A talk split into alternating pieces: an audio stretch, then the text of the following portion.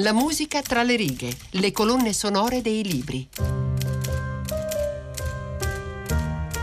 Bentrovati da Paola De Angelis. Oggi alla musica tra le righe ascoltiamo la colonna sonora di tre racconti di Lucia Berlin, tratti dalla raccolta A Manual for Cleaning Women, manuale per donne delle pulizie, anche se non è con questo titolo che lo troverete in libreria. Lucia Berlin è il caso editoriale degli ultimi anni. Nel 2015 negli Stati Uniti esce questa raccolta di racconti postuma, accolta da recensioni strepitose. Il New York Times la inserisce tra i migliori dieci libri del 2015. Le sue storie sono elettriche, scrive Lydia Davis nell'introduzione all'edizione originale. Crepitano e fanno scintille quando i fili scoperti fanno contatto. Lucia Berlin usa similitudini inaspettate, commenti ironici, descrizioni poetiche. Nei suoi racconti il romantico fa cortocircuito con il reale, l'ordinario con lo straordinario, il banale con il bello. C'è una realtà dura o commovente, a volte perfino squallida, ma sempre palpabile. Il titolo della raccolta è rimasto uguale in spagnolo, francese, portoghese, ma in italiano è La donna che scriveva racconti, un titolo generico e banale, esattamente quello che la scrittura di Lucia Berlin non è. E siccome i suoi racconti sono tratti dalle sue vicende autobiografiche, ascoltiamo un riassunto della sua avventurosa esistenza. Lucia Brown nasce in Alaska nel 1936 la famiglia segue gli spostamenti del padre, ingegnere minerario, in Idaho, Kentucky e Montana. Nel 1941 il padre va in guerra e la madre porta le due figlie a El Paso, a casa dei suoi genitori. Dopo la guerra la famiglia si trasferisce a Santiago, dove Lucia vive come una ragazza dell'alta società. La prima sigaretta gliela accende il giovane principe Ali Khan a bordo di uno yacht al largo di Vigna del Mar. La madre va a letto presto con una bottiglia. Così tocca a lei fare gli onori di casa durante i ricevimenti del padre. A 19 anni lascia il Cile e si iscrive all'Università del Nuovo Messico ad Albuquerque. Si sposa, ma il marito la lascia dopo il secondo figlio. Ad Albuquerque comincia a scrivere, frequenta l'ambiente letterario e conosce due musicisti jazz che sposerà entrambi. Prima Race Newton nel 1958 e tre anni dopo Buddy Berlin, il suo terzo e ultimo marito, da cui avrà altri due figli. Buddy è ricco e affascinante, ma anche eroinomane. Divorziano nel 67. Lucia si iscrive a un master presso l'Università del Nuovo Messico e lavora come insegnante. Dal 71 al 94 vive in California e mentre cresce quattro figli da madre single e alcolista, passa da un lavoro all'altro, insegnante, centralinista, impiegata in ospedale, donna delle pulizie, assistente in uno studio medico. Nel 94 si trasferisce a Boulder, all'Università del Colorado, dove diventa professore associato ed è molto amata dagli studenti. Sono anni felici, interrotti dalle condizioni di salute sempre più precarie. La scoliosi da cui era affetta fin da bambina le aveva perforato un polmone. È costretta a respirare con la bombola di ossigeno e si ammala di cancro. Lascia l'insegnamento e vive in condizioni difficili a causa delle ingenti spese mediche. Nel 2001 si trasferisce in California in un garage riconvertito presso la casa di uno dei figli. Muore il 12 novembre 2004, nel giorno del suo compleanno.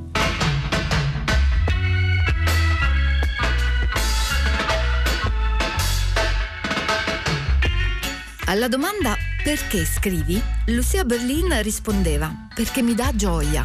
Quando ho iniziato a scrivere ero sola, mio marito mi aveva lasciata, avevo nostalgia di casa, i miei genitori mi avevano diseredata perché mi ero sposata giovane e avevo divorziato.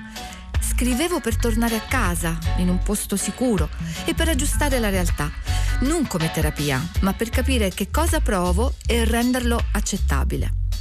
Iniziamo ad ascoltare la musica tra le righe del racconto che dà il titolo al libro nell'edizione originale. Manuale per donne delle pulizie fu rifiutato 13 volte, ma siccome a Lucia Berlin quella storia piaceva e la faceva sentire bene, ha continuato a scriverne altre.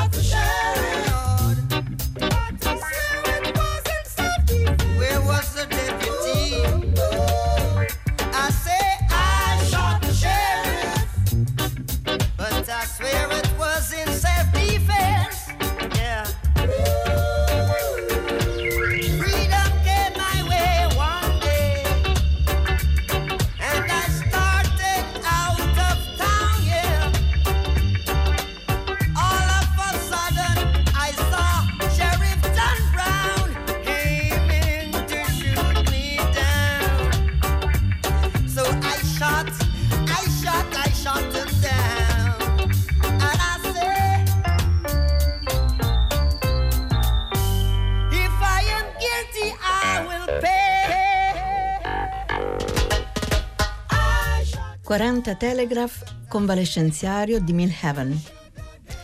Quattro signore anziane sulla sedia a rotelle fissano la strada con occhi velati. Alle loro spalle, nella postazione delle infermiere, c'è una bella ragazza nera che balla sulle note di I Shot the Sheriff. Il volume della musica è alto perfino per me, ma le signore anziane non sentono niente.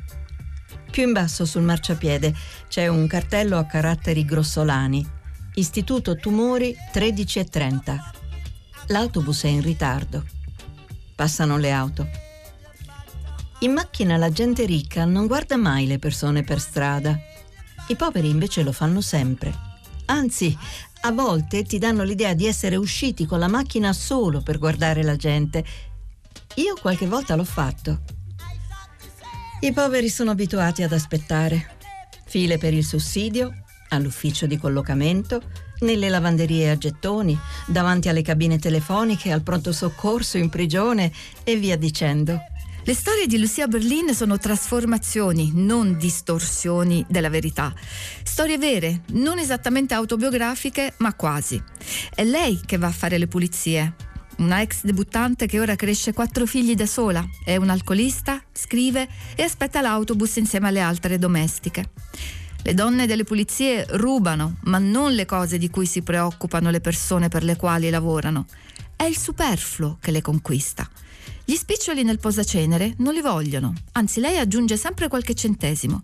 Invece ruba una boccetta di semi di sesamo alla signora Jessel che ogni volta che deve fare il pollo ne compra una. Ne ha 15 nella credenza, anzi 14. È lei che dà consigli, tra parentesi. Prendete tutto quello che la vostra padrona vi offre e ringraziatela. Potete sempre lasciarlo sull'autobus. È lei che con il suo orecchio di appassionata di jazz nota come la voce delle signore si alza sempre di due ottave quando parlano con le donne delle pulizie o con i gatti. Lei che vede un lungo corteo funebre nero davanti a Fouché e pensa. Un tempo sull'insegna al neon leggevo Touché e mi immaginavo sempre la morte con una maschera che mi toccava il cuore con un affondo di spada. Adesso ho 30 pillole, prese dai Jessel, dai Burns, dai McIntyre, dagli Horwitz e dai Blum. Ognuna di queste persone per cui lavoro ha abbastanza stimolanti e tranquillanti da mettere fuori combattimento un Hells Angel per una ventina d'anni. A proposito dei Bloom, sono entrambi psichiatri, fanno i consulenti matrimoniali e hanno due figli adottivi in età prescolare. Non lavorate mai in case con bambini in età prescolare. I neonati sono fantastici. Potreste passare ore a guardarli, a tenerli in braccio. Quelli più grandi, invece, vi beccate le urla, i Cheerios incrostati, schifezze solidificate e calpestate con il piede del pigiamino Snoopy. Non lavorate mai nemmeno per gli psichiatri. Finirete per impazzire. Avrei voglia di dirgliele io un paio di cosine. Scarpe con rialzo interno? Il dottor Blum, il maschio intendo, è di nuovo malato. All'asma, santi Dio. Ciondola per casa in accappatoio e si gratta una gamba bianchiccia e pelosa come la pantofola. Oh, oh, oh, oh, Mrs. Robinson. Ha uno stereo che gli sarà costato più di 2000 dollari e solo 5 dischi. Simon e Garfunkel, Johnny Mitchell e tre dei Beatles.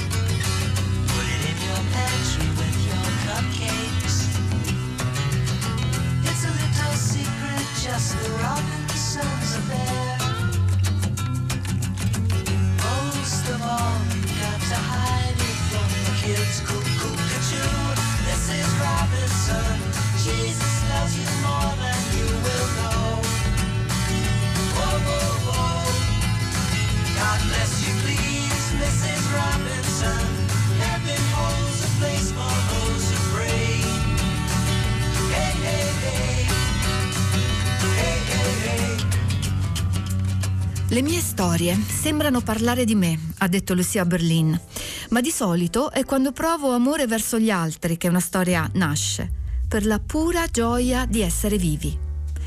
Il racconto Ci vediamo parla dei due anni passati a Città del Messico a prendersi cura della sorella Sally, malata di cancro. Parla spagnolo con tutti e ha la sensazione di essere scomparsa nel nulla.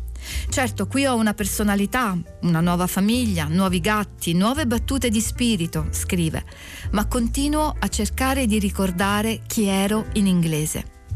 Per questo motivo le fa piacere sentire Max, l'ex marito, che la chiama spesso dalla California. Sono divorziati da molti anni, ora lui respira con la bombola di ossigeno e in sedia a rotelle, ma quando erano giovani, prima di conoscersi, lei lo aveva sentito suonare il sax ad Albuquerque e visto correre in Porsche. Max, che poi è il suo terzo marito Buddy Berlin, era bello, ricco, esotico. La loro relazione adultera nasce platonicamente la sera stessa del suo matrimonio con Jude, di cui Max era testimone di nozze. I bambini andarono a letto e noi continuammo a mangiare fette di torta nuziale e a bere champagne. Lui parlava della Spagna, io del Cile. Mi disse degli anni di Harvard insieme a Jude e Creeley, di quando suonava il sax, gli esordi del bebop, Charlie Parker e Bud Powell di Ziggy Gillespie. Max era un eroinomane all'epoca del bebop. Io in realtà non sapevo cosa significasse. Per me la parola eroina aveva un significato positivo. Jane Eyre, Becky Sharp, Tess,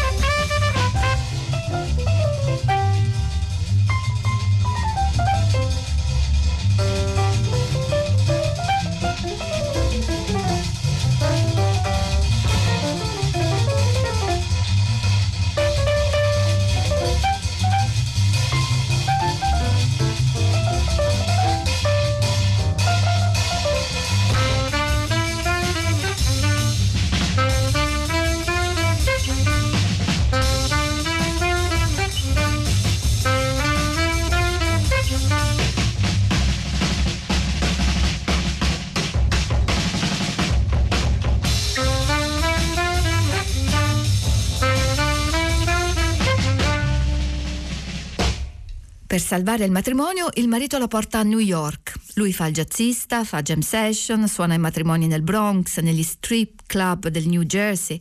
Lei cuce vestiti per bambini che si vendono da Bloomingdale's. Eravamo felici. All'epoca New York era stupenda. Allen Ginsberg e Ed Dorn che leggevano al 92nd Street Y la mostra di Mark Rothko al MoMA durante la grande tempesta di neve. La luce era intensa per la neve che si vedeva dai lucernari, i dipinti palpitavano. Sentimmo Bill Evans e Scott Lafaro, John Coltrane al sax soprano, la prima serata di Hornet al Five Spot.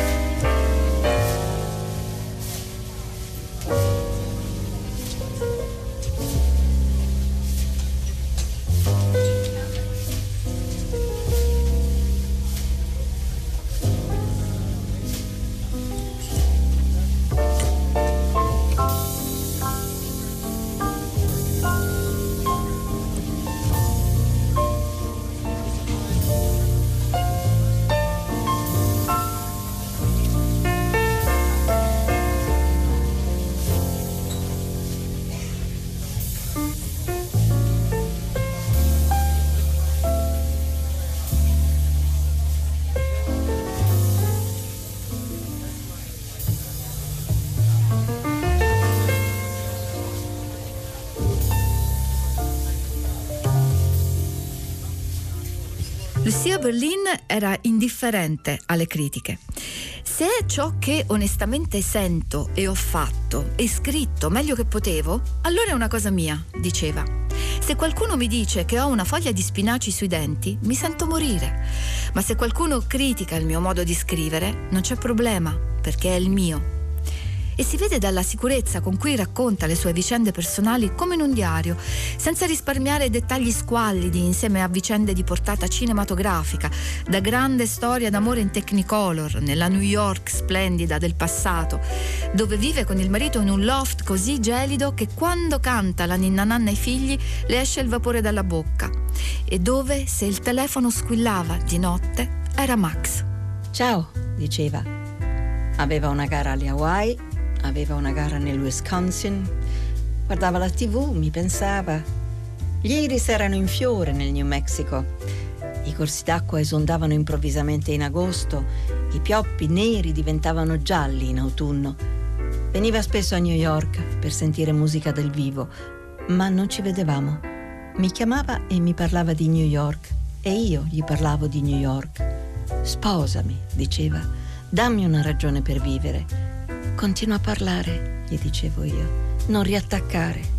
Nel presente del racconto, invece, è in Messico, accanto alla sorella malata terminale, e le canta le canzoni di King Pleasure che quando era a New York richiedeva per telefono alla radio. È davvero orribile quando non ti resta altro da fare. Dear, sometimes I'm happy, sometimes I get to feeling blue over you. My disposition depends so much on you. I never mind when raindrops fall from skies above me. As long as there's sun shining in your eyes, shining ever brightly to tell me that you love me. Oh, sometimes I hate you. Again, I love you so I know I'll never let you go. But whenever I hate you, why that's cause I love you. Darling, that's the way that I found I am. There's nothing left to do, even try to take it on the lamb, baby. Happy only when I'm with you. Had to come back to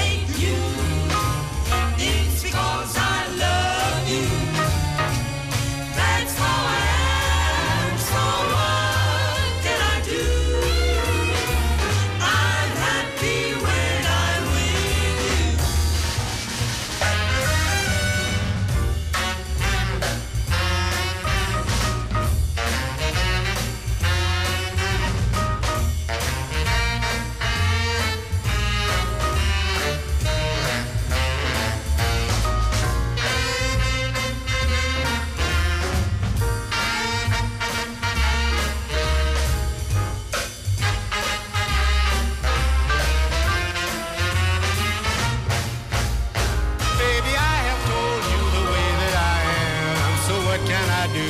I wish you'd think about the future. If you should ever leave me, darling, I'd be so blue. I'm only happy, dear, when I'm with you.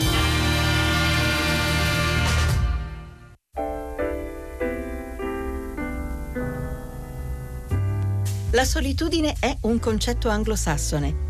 A Città del Messico, se una persona sale su un autobus e tu sei l'unico passeggero, non solo viene a sedersi vicino a te, ma ti appoggia anche la testa sulla spalla. Quando vivevano a casa i miei figli entravano nella mia stanza per una ragione ben precisa. Hai visto per caso i miei calzini? Cosa c'è per cena? Invece in Messico le figlie di mia sorella salgono tre rampe di scale e varcano tre soglie solo perché ci sono io, per venire ad appoggiarmi la testa sulla spalla o per dire che onda. Anche nel terzo racconto, Full to Cry, siamo in Messico. Lucia è appena arrivata dalla California per stare con la sorella Sally, malata di cancro. Nel racconto è Carlotta che il giorno del suo 54 compleanno rivedrà uno spasimante di quando era adolescente e viveva in Cile, in un piccolo ed esclusivo mondo inglese nella campagna cilena. Alla festa in una prestigiosa scuola maschile conosce Basil, alto e bello, a parte le orecchie a sventola e la bazza. Carlotta lo invita a ballare e lui si innamora all'istante. If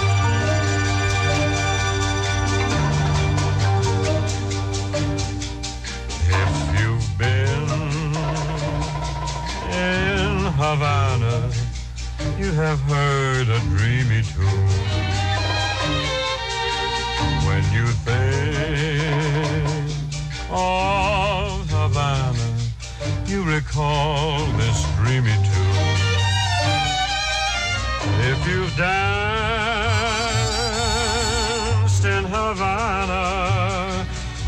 caught its funny rhythm that made your senses stray night and day. Here's that tantalizing melody they play.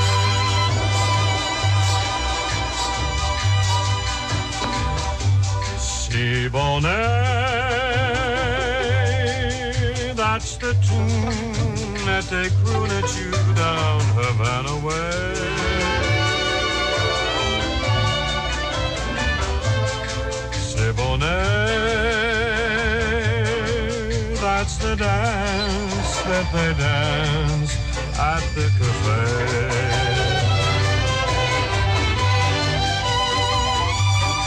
And that tune brings you dreams, so it seems, underneath the silver moon. as they play. Si every care will fade away. Fascinating, captivating, si bonnet. Da oltre 40 anni Basil manda a Carlotta un mazzo di rose per il suo compleanno oppure la chiama. La trova ovunque lei sia, Chiapas, New York, Idaho, perfino in un ospedale psichiatrico di Oakland dove era ricoverata. Al telefono le chiede come sta e immancabilmente le è successo qualcosa di terribile. La casa distrutta da un incendio, un divorzio, un incidente stradale. E ogni volta Basil le dice la stessa cosa come un rosario. È il 12 novembre e lui sta pensando alla donna più graziosa che abbia mai conosciuto. Quando finalmente Carlotta e Basil si incontrano, l'appuntamento è un fiasco completo. I due sono incompatibili. Quali sono stati i tuoi successi? le chiede. Non bevo da tre anni, è l'unica risposta che le viene in mente. Quando Carlotta torna a casa, si infila nel letto accanto alla sorella che dorme dopo la chemio. Le nipoti le chiedono com'è andato il pranzo. Avrei potuto farne un raccontino spassoso. Avrei potuto fare l'imitazione di lui che recitava la parte di una delle zie in Arsenico e Vecchi Merletti, ma mi sono appoggiata al cuscino accanto a Sally. Non mi chiamerà mai più. Ho pianto. Sally e le sue figlie mi hanno consolata. Per loro non ero stupida a piangere. Sulle note di Full to Cry dei Rolling Stones si chiude questa puntata di La musica tra le righe dedicata alla donna che scriveva racconti di Lucia Berlin. Grazie a Monica Nonno ed Erika Manni che curano il programma, a Francesco Mannica in regia e Fiore Liborio alla parte tecnica. Sul sito di Radio 3, alla sezione programmi, trovate l'elenco dei brani trasmessi e la puntata da riascoltare. Da Paola De Angelis, grazie per essere stati con noi e buon proseguimento su Radio 3.